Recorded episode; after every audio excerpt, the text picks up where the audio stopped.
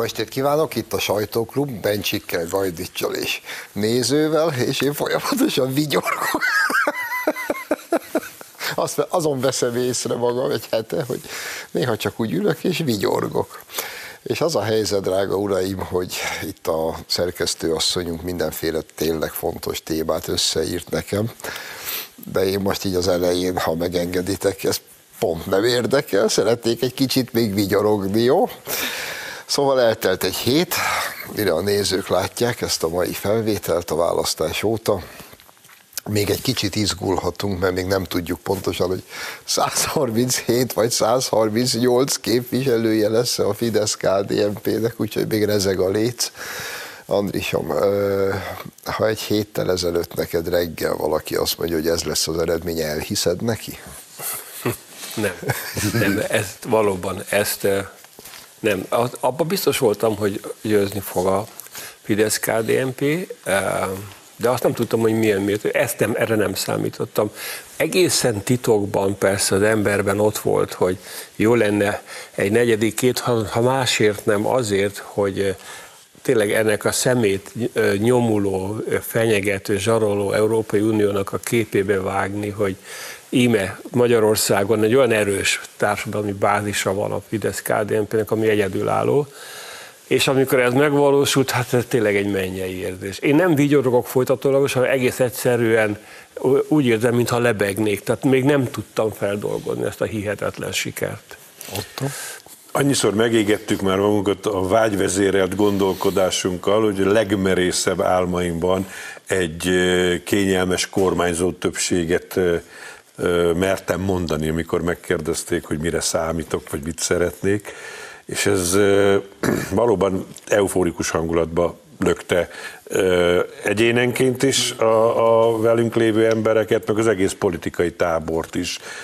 Nem csak te vigyorogsz, amerre az ember jár, ilyen, ilyenekkel találkozik, hogyha a a sajátjainkat nézzük, és, és mindenki arról is beszámol, amiről András, hogy, hogy hát egész egyszerűen szinte földolgozhatatlan. Nagyon nagy szerencse, hogy nem a bánat, nem a gyász, mint a másik oldalon, hanem az öröm legalább olyan intenzív most, amivel meg kell birkózni, és el kell még telni egy pár hétnek, hogy azt mondjuk, hogy na akkor előre. Én vasárnap hajnalban készültem a munkába, arra ébredtem, hogy volt valami nagyon furcsa álma, mindegy, a lényeg az, hogy benne volt második János pápa, és azt mondta, hogy ne féljetek gondoltam is reggel, hogy ez mennyire rímel a, a bajnai analitika által kiküldött SMS-ek, hogy légy bátor. Legy bator. Legy bator. Legy bator. És reméltem, hogy nagyon sok ember bátor lesz, és nem fog félni elmenni a Fideszre szavazni, de őszintén szólva, így utólag már okoskodhatunk, mert láttunk ugye számokat, amik amelyekben ez az eredmény bőven benne volt, még talán jobb eredmények is, csak nem biztos, hogy jó szemüveggel olvastuk most ezeket a számokat. Egy teljesen más helyzet van, mint egy normál körülmények közt, és hát egyszerűen hihetetlen, hogy, hogy ez megtörtént, de azért nem szomorkodunk. Vasárnap délután kettőkor egy barátomtól kaptam egy SMS-t, ami így szólt, tippem, 125 mandátum, és bent lesz a mi hazánk. Erre válaszoltam, hogy szerintem legfeljebb 115 mandátum, és tuti nem lesz benne. Tehát 138 vagy 7, és bent lett. Egy hete nyilván töprengek rajta, mint ahogy nyilván ti is, hogy tényleg mi történt, és azt is bevallom, nem szép dolog, de hát nyilván legszebb öröm a kár örömben nincs benne irítség. Én egy hete gyakorlatilag ellenzéki tévéket és ellenzéki elemzőket hallgatok, mert nem tudok betelni, annyira jó őket hallgatni és nézni. De ha valójában gondolkodom, hogy mi történt, és nem egy hete egy mondatotra jutok mindig, egyszerűen a magyar nemzet csodát tett. Ez, szerintem ez történt. András? Igen, a, ugye 8 millió szavazó képes állampolgárból, ez a 70 százalék egy rekordmagasnak számít, az ugye az 5 millió 600 ezer, aki részt vett. Annak a fele 2 millió 800 ezer, és pontosan nagyjából ennyien szavaztak egy irányban a Fideszre. Vagyis tulajdonképpen kialakult egy olyan erős tömb, és ez 2010 óta kisebb-nagyobb mozgással ez a 2 millió 800 ezer ember, ez összetartja őket a szeretet és az összefogás ereje, és ez a tömb legyőzhetetlen, mert nem tud a másik oldal 50%-ig felnőni, mert mindig vannak azért kisebb-nagyobb eltérések. Tehát létrejött Magyarországon, ugye azt mondtak, azt mondtak, hogy nemzeti centrum, én inkább azt mondanám, hogy létrejött egy olyan szellemi, lelki közösség, ami valami hihetetlen erő, és meg lehet kockáztatni, hogy amíg ez a szellemi lelki közösség megvan, fennáll, tehát az egymás iránti szeretet, bizalom, tisztelet megvan, és természetesen az általunk választott kormány pontosan ezt a programot szolgálja döntéseivel, addig a poklok kapu se fogják bevenni Magyarországot. Tehát meg lehet akár a 5., a 6. és a 18. kétharmad is, mert nem látom, hogy mitől lehetne ezt az erőt szétrombolni. Nem lehet. Soha nem kételkedtünk abban, hogy igazunk van. Amikor egyre jobban elhitte az ellenzék, hogy itt van most az ő esélye, és legyőz bennünket, annál jobban bizonyította minden egyes megnyilvánulásával, hogy ő nekik viszont semmi közük a valósághoz teljes mértékben elrugaszkodtak tőle, és nem ismerik azt a népet, azt a társadalmat, azt a magyarságot, aminek a bizalmát meg akarták szerezni. Olyanokat mondtak, és mai napig egyfolytában csak sértegetik, bántják, alázzák azokat, akiknek meghirdették a szeretet országát. Mert arról sem tudnak semmit, hogy mi az, hogy szeretet, és mi az, hogy ország. Nem ez volt a csoda. A csoda az volt, hogy emögé az igazság mögé immáron negyedszerre ekkora többséget sikerült szervezni. És én azt gondolom, hogy, hogy a magyar nemzet csodatévő képessége ebben nyilvánult meg, hogy mert hinni, hogy bátor volt, hogy elindult, és azt mondta, hogy na most már elég volt a megaláztatásomból, elég volt a szidalmazásomból, elég volt abból, hogy, hogy városi ficsúrok mondják meg, hogy hogy kell fogni a kapanyelet, menjetek te a csudába. És, és ez, ez, ami érthetetlen, mondom a mai napig a másik oldal számára, hogy hát ezt meg hogy, miért? Sose fognak rájönni. Szerintem nagyon egyszerű a történet, mindaz benne van, amit ti mondtok nyilván, de én meg úgy látom, pont az előbb említett számokból kiindulva, hogy itt most ebben a háborús helyzetben nem is pártokat választottak az emberek, mert nyilván megvan a Fidesznek valóban ez az óriási társadalmi támogatottsága Magyarországon, hanem azt választották, hogy ki tudja ezt az országot biztonságosan, békében vezetni. És a választások előtt láttuk mindannyian a számokat, hogy Orbán Viktor nem a népszerűsége, mert az, az semmit sem jelent, hanem az, a szám, hogy ö, ki alkalmasabb miniszterelnöknek így ment fölfelé, a másik Márki Zaj Péteré pedig így ment lefelé. Mert egyszerűen nem hitték el az emberek, hogy ez a társaság Márki Zaj Péterrel az élen ezt az országot békében sem, de háborúban meg különösen nem szabad rájuk bízni.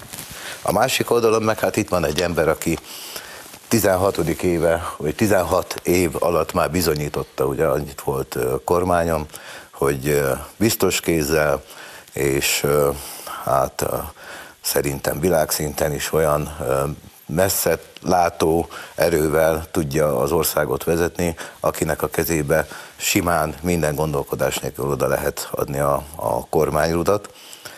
És még azért nem menjünk még szó nélkül azt, amit már Otto megemlített, én ugye, mint a vidéki lapok központi szerkesztőségének a vezetője, nem tehetem meg, hogy nem említem meg, hogy nyeltem egy nagyot, nem küldtem el őket a p***ba, pedig el akartam, a, ezeket a szavazatszámlálókat, akik elmennek vidékre Budapestről, a, a körútról, és azt gondolják, hogy majd ők megmondják, és ö, ö, megakadályoznak mindenféle csalás, mert ugye a magyar ember alapvetően számukra azt jelenti, hogy biztos, hogy csalni akarott a választásokon.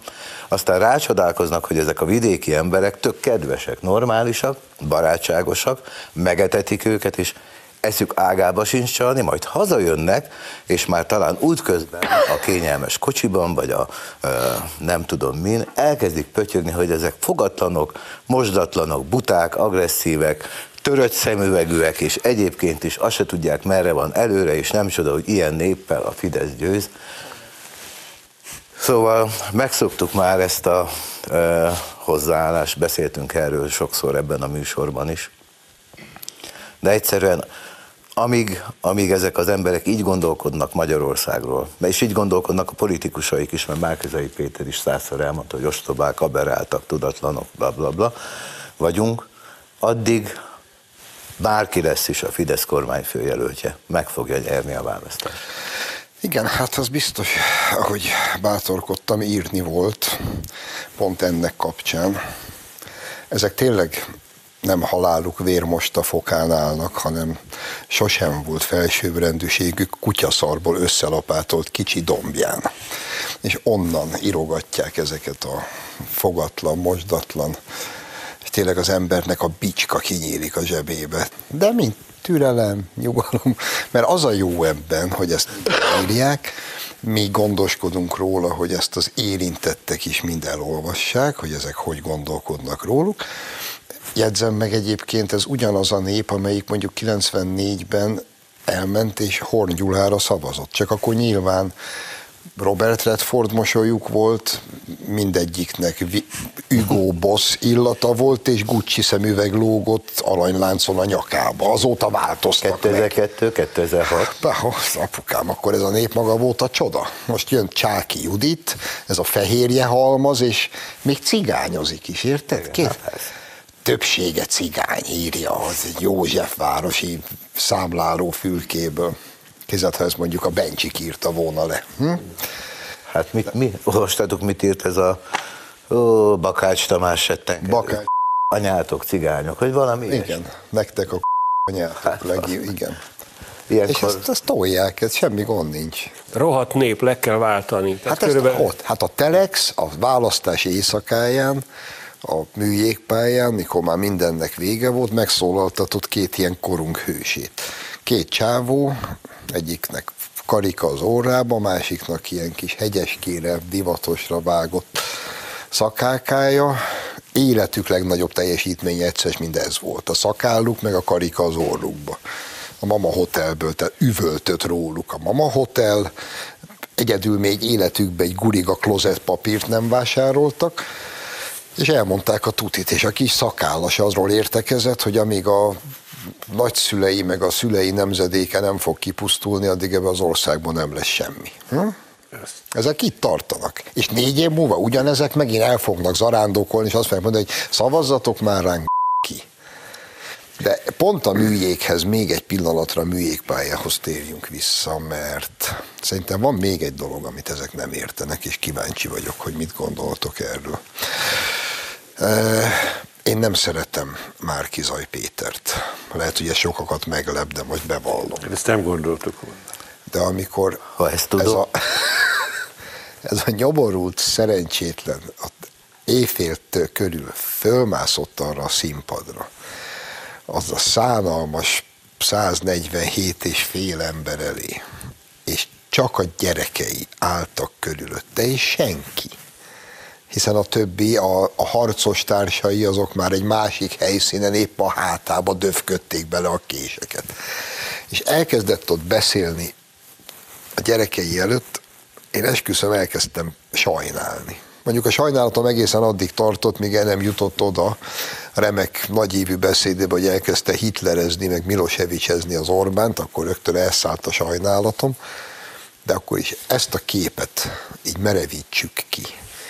Mert lehet, hogy én rosszul gondolom, de ez az a dolog, amit megint csak ők nem értenek.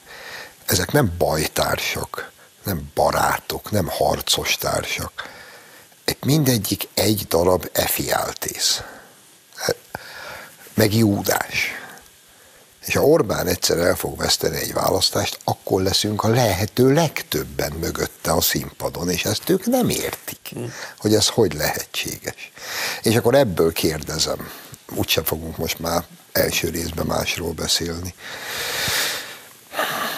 Ahogy miniszterelnök úr mondta ott a győzelem estéjén, hogy tényleg tízbe megvertük őket kétharmaddal a régi választási rendszerbe. Tizennégybe megvertük őket az újba, úgy, hogy egyenként indultak. 18-ba próbáltak már valahogy koordináltan, akkor is szarrá vertük őket.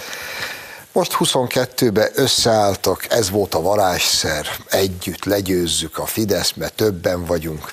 Most vertük meg őket a lehető legjobban. Ennyire még sose verte meg őket senki. Szerintetek? És itt az András mondata a lényeg, hogy 18-szor is meg fogjuk őket verni, de ha most én ott ülnék azon a túloldalon, mit lehet még kitalálni? Külön nem ment, együtt nem ment, részlegesen külön nem ment, sehogy sem ment. Lehet, hogy tényleg le kell váltani az egész társaságot? Hát egy, egy dolog kéne szembenézni, egy le kéne váltani őket. Van egy olyan mondás, hogy gyáva népnek nincs hazája. Tehát az, hogy összeáll sok kicsi hajó egy flottába, és győzni akarunk, és amikor nem sikerül, elveszítik a csatát, az ö- és elkezdenek süllyedni a hajók, először az összes kapitány elmenekül, és ott hagyják ezt a nyomorult balfácánt, hogy ez játsza el a hattyú halálát gyávák voltak, eleve gyávák voltak. Igaza van Orbán Viktornak, aki ezt név nélkül, de nagyon pregnánsan elmondta, hogy a baloldali ele, Egyesült Ellenzék első számú vezetője Gyurcsány Ferenc volt. Gyurcsány nem mert kiállni Orbán Viktorral szemben, mert pontosan tisztában volt azzal, hogy a bűnei nagy tehertétet jelentenek. És hát, bocsáss, aki el, gyáva... Eltelt egy hét, azóta is lapít, mint szarafű. Igen. Nem aki lá... gyáva, az megbűnhődik. Tehát az ellenzéknek az első lecke az, hogy először kéne vállalni önmagukat, másodszor pedig szembe kéne nézniük a valósággal, hogy mit akar Magyarország népe. Kecskeszakálnak nincs igaza. Nekik nincsenek tartalékaik. Nekünk viszont vannak. Ugyanis mi nagy szeretettel várjuk a nehéz helyzetek kezelésére, az országépítésre, a nemzet felemelésére mindazokat, akik most nem szavaztak, András kiszámolta az imént, vagy azokat is, akik nem a mi politikai közösségünk győzelmére szavaztak. Lehet jönni, lehet ezt a hazát szeretni, akkor is, ha valaki baloldali érzelmű, akkor is, hogyha valaki nem akart most ö, ö, a folytatásra szavazni. De az élet megy tovább nehéz helyzetek következnek. Látjuk a háború alakulását, látjuk az inflációt, látjuk a, a gazdaság villegését. Lesz mit csinálni. Gyertek, honfitársaim! Mi befogadunk titeket. Ellentétben azokkal a balliberálisokkal, akiknél kirekesztőbbet a föld nem hordott a hátán, idéztetek néhány megnyilvánulást már is tőlük. Úgyhogy a tartalékok itt vannak, és ebben higgyen ez a nép, higgyen ez a haza, higgyen ez a nemzet, mert ebben van a jövő. Én veled ellentétben nem sajnáltam meg már Fizai Pétert, mert nem azért, amit mondtál, abban sok igazság van, de az, hogy egy ember felállítja a gyerekeit erre a színpadra, az nem sajnálni való, hanem az botrányos. Én ezt soha nem tenném meg, vagy tettem volna meg a, a helyébe, a gyerekei semmiről nem tehetnek, nem kell őket biodíszletnek használni. A másik meg, hogy azt gondolom, hogy ha sok kis szarkupac van előttünk a járdán, kerülgetjük, néha belelépünk egybe-egybe, de ha egy nagy van, az biztos, hogy ki tudjuk kerülni, és ha összegyűlik a sok szarkupac, annál büdösebb, tehát nem csoda, hogy annál jobban elverjük őket, minél jobban összegyűlnek. Isteni volt. De ez egy olyan kép, Nem, ami... A tökéletes kép, köszönöm. Tartunk egy szünetet, és aztán folytatjuk. Kicsi szarkú.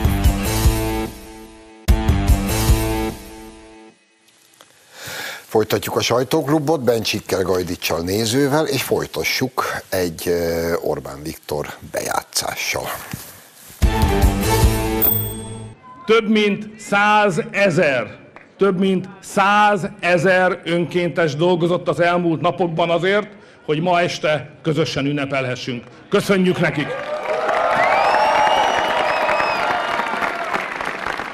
Nem, nem robotok, nem zsoldosok, hanem önkéntesek, akik szeretik a hazájukat, és ezért hajlandóak voltak vállalni a kockázatot és a nehéz munkát. Tisztelt Hölgyeim és Uraim, kedves barátaim, ez most nem az okoskodás ideje, ez a boldogság estéje. Engedjünk szabad folyást az érzelmeinknek. De annyit talán...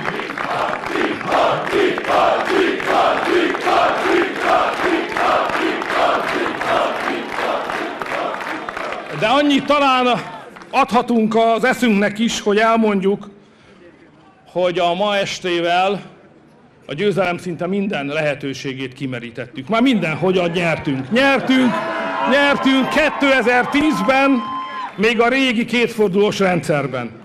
Nyertünk 14-ben, amikor önállóan hívtak ki bennünket az ellenzéki pártok. Nyertünk 18-ban, amikor részleges összefogást hajtottak végre, és nyertünk 2022-ben, amikor teljes volt az összeállás velünk szemben.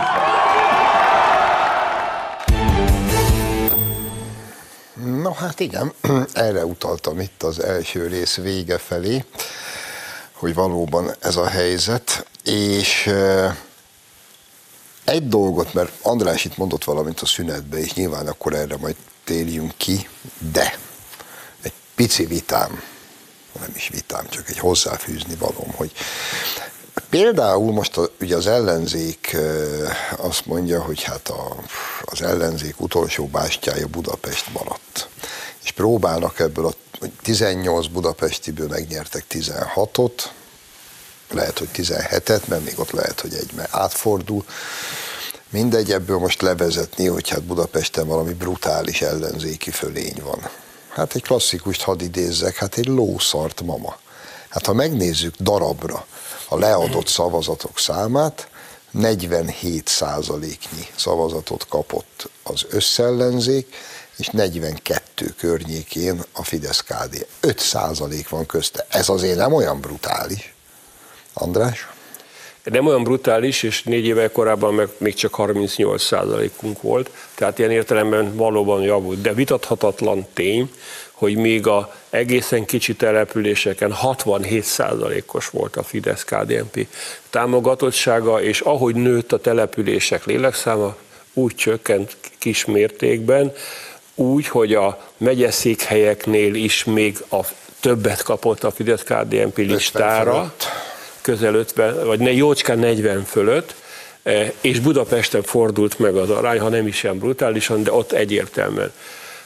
Én nekem az a véleményem, hogy ha országosan igaz ez a tendencia, hogy lélekszámmal függ össze a támogatottság mértéke, akkor az nem politikai, nem világnézeti, hanem szociológiai kutatást és magyarázatot igényel, mert nincs ekkora merítésben, már nem lehet azt mondani, hogy ott élnek a fideszesek, meg itt megélnek az MSZP-sek, hanem vélhetőleg van valami szociológiai magyarázata, és mivel faluhelyen pontosan ugyanúgy élnek értelmiségek, orvos, ügyvéd, művész, tanár és így tovább, vállalkozók, nehéz elképzelni, hogy tehát nem lehet azt mondani, hogy a tudatlan buták vidéken és ott nagyon okos pestek, hanem éppen fordítva, az emberbe felvetődik a gyanú, hogy minél nagyobb egy település lélekszáma, annál távolabb kerül az egyén a természetes környezetétől, a felelőssége elkezd csökkenni, egy falusi embernek, ha leesik a háttetről egy cserép, akkor fölmászik és fölrakja, vagy ha nem tud fölmenni, megkéri a szomszédot,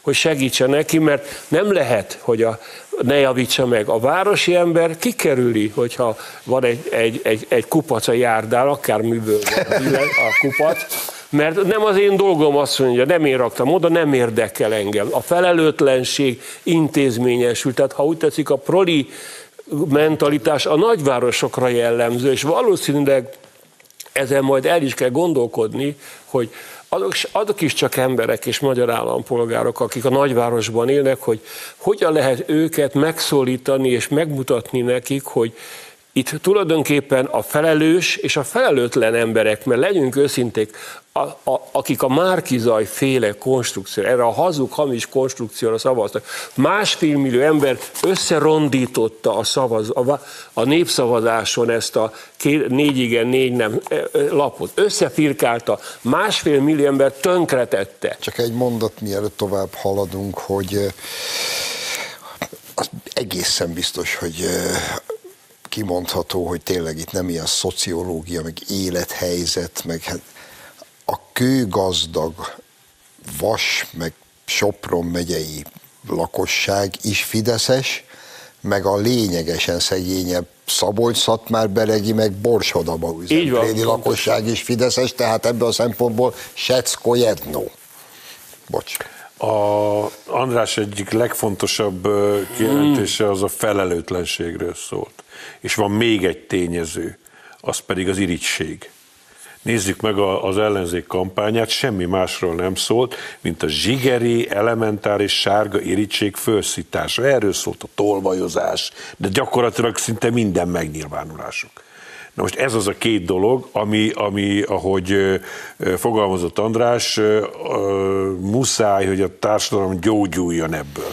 Sose lesz olyan, hogy nem lesznek irigy emberek, sose lesz olyan, hogy nem lesznek felelőtlen emberek, csak ahogy én szoktam mondani édesanyámnak, amikor hazamegy a piacról, és panaszkodik nekem, hogy drága kisfiam, milyen sok hülye ember van már itt is a, a piacon, akkor mindig szoktam neki mondani, hogy mama, ne törődj vele, mindig is lesznek. Egy dolog a fontos, mi mindig legyünk mindenütt egyel többen.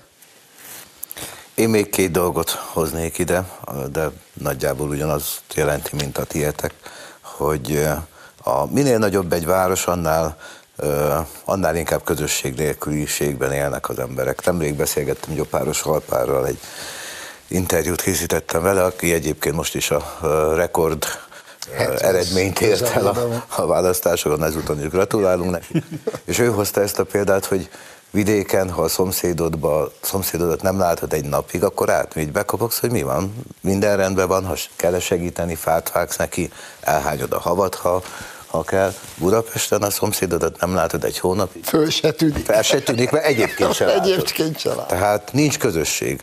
Vidéken még, még egyébként a városokban is nagyobb közösség van. Én éltem vidéki városban is, tudom. Tehát ott még a, a panelban is tud, tudtunk egymásról. Budapesten semmit nem tudunk egymásról.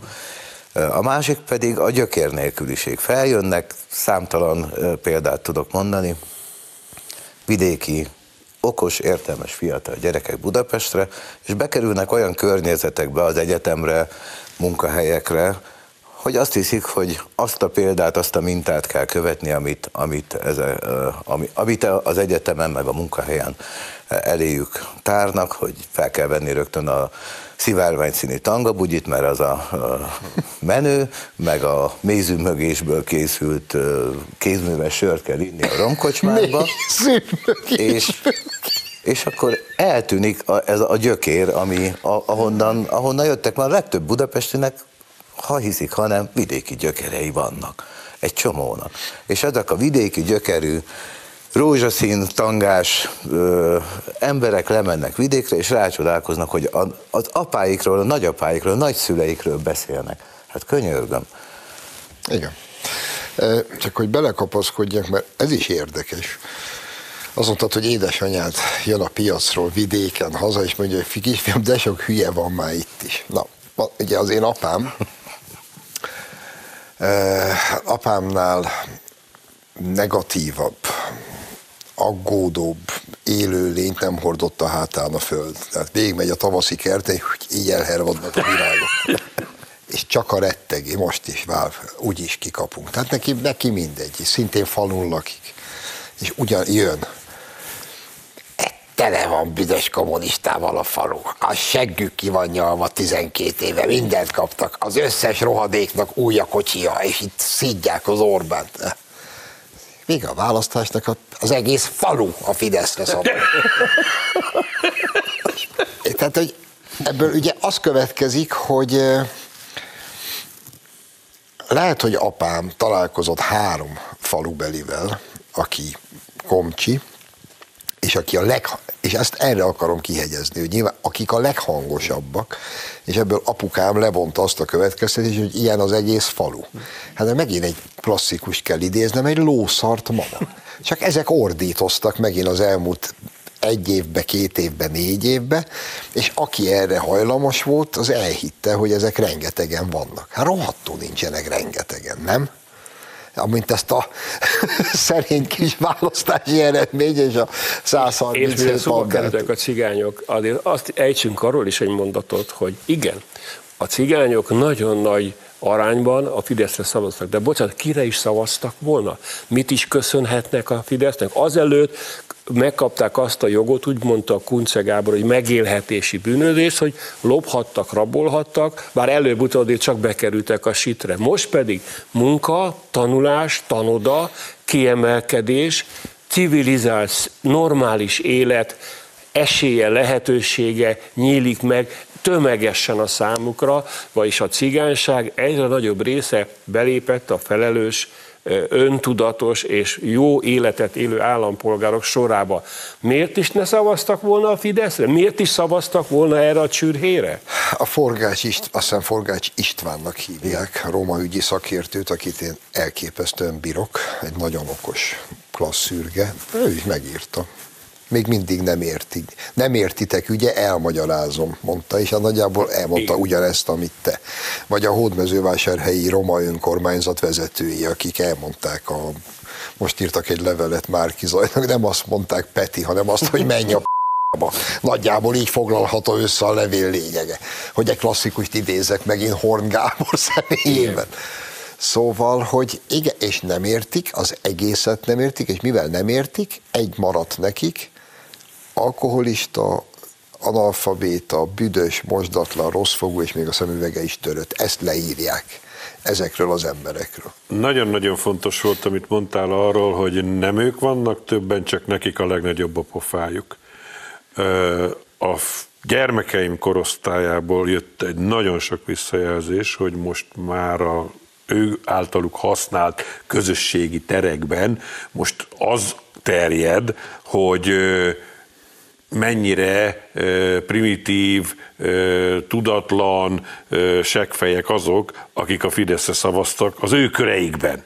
És most is még kell erő és bátorság ahhoz, hogy ezekben a, a diskurzusokban vállalják a fiatalok azt, hogy igenis mi a Fideszre szavaztunk szemben veletek, és ö, nagyon sokat kell nekünk is azon dolgozni, hogy melléjük álljunk ezeknek a gyerekeknek, és elhitessük velük, hogy gyerekek, nem ők vannak többen, csak, csak nekik pofa. nagy a pofájuk. Úgyhogy nem kell tőlük megijedni, ne féljetek, legyünk bátrak, mert ezt a hétköznapokban is, ezt a győzelmet meg kell tudnunk élni, sőt, cselekvéssé, és ahogy említettem korábban, a haza, a nemzet fölemelésévé kell tudnunk nekünk változtatni, mert az kevés, hogy győztünk, ezt föl kell tudnunk használni csupa jó dologra. Irgalmatlan nagy a pofájuk, elképesztően agresszívek, mindenkit gyűlölnek saját magukon kívül, és miközben ez mind a három tényszerűen ezekre igaz, eközben ezek azok, akik miután mindezt leírták, hogy mi büdös, fogatlan, rohadék, ők a következő posztjukban, ezek a szemetek minket gyűlöl. Legyen már béke a anyád. Én csak annyit tennék ehhez hozzá, hogy ne féljetek. Tehát nincs, a, ez a választásos megmutatta, hogy mindez, amit a közösségi médiában, a különböző tereken van, az semmit nem ér. A, emlékeztek, Jakab Péter volt a közösségi média sztárja, ugye a parizerezéssel, meg a izé, és mi lett Jakab Péterből? Tönkretett a Peti, Peti! A DK bohóz tagozatává vált a, a Jobbik, ennyi, nem kell félni, és mindaz, amit elmondtunk itt, sokan elmondták, én is elmondtam már, egy dolgot készít elő, négy év múlva újabb kétharmad, vagy négy-ötöd. Van még öt percünk, akkor kicsit azért beszéljünk itten a háborúról, mert sajnos úgy tűnik, hogy ezzel még elég hosszú ideig együtt kell éljünk. és ez még csak hagyján, de ennek mindenféle gazdasági hatásaival is együtt kell majd éljünk. Ugye most itt az elmúlt hét talán legdrámaibb fejleménye, vagy legtragikusabb fejleménye ezek a különböző polgári lakosság ellen elkövetett szörnyűségek, amelyek ugye bejárják a, értelemszerűen a világsajtót, ennek folyamányaképpen újabb és újabb szankciók. Oroszország ellen most éppen frissibe, azt hiszem az ENSZ biztonsági tanácsába függesztették fel a nem, a emberi vala, jogi. Emberi jogi valahol fel, igen, a, a BT-ben nem tudják, igen. Na mindegy, félve, de fölteszem azt a kérdést. Nem, nem kizárva, de azért a gondolkodás jogát megtartva. Ti biztosak vagytok benne, hogy ezt az oroszok csinálták? Nem. Nem vagyok biztos, mert én innen nem tudom megítélni, a médiának pedig nem hiszek, főleg nem a nemzetközi médiának.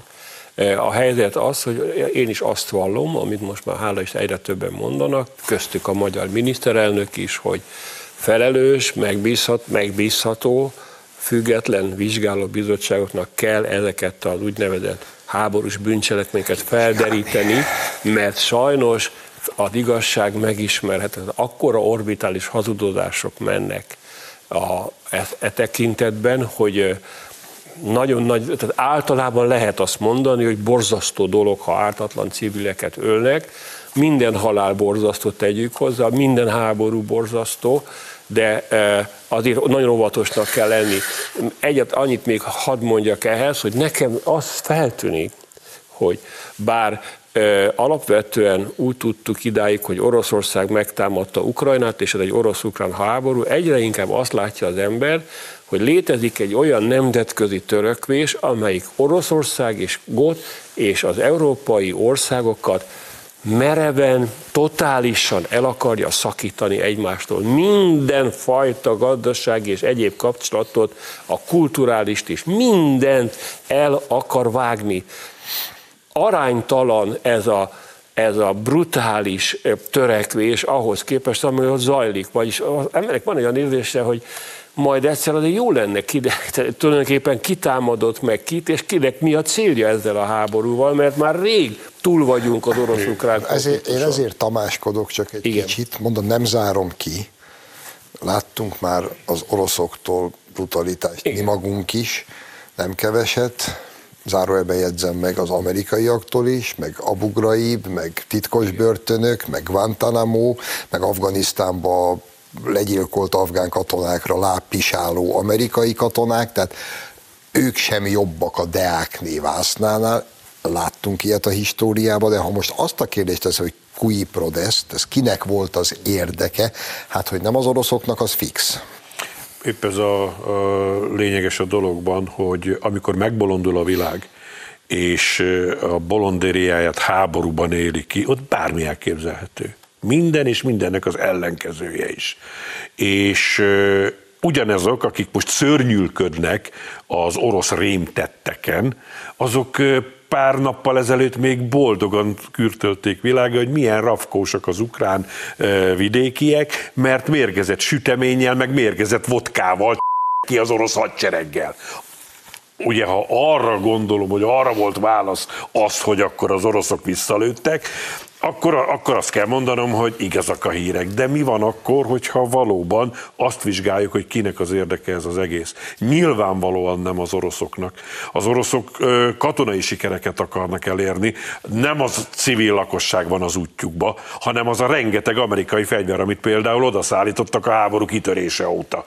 És ö, valóban az van, amire András utalt, hogy egyre nyilvánvalóbb, és ma már kertelés nélkül ki lehet mondani azt, hogy a nevető harmad harmadik lesz az, akinek sikerül úgy tönkretenni Oroszországot is, meg az Uniót is, hogy nem lesz neki útjába. Találgassunk, hogy ki lehet az. Egy percet maradt.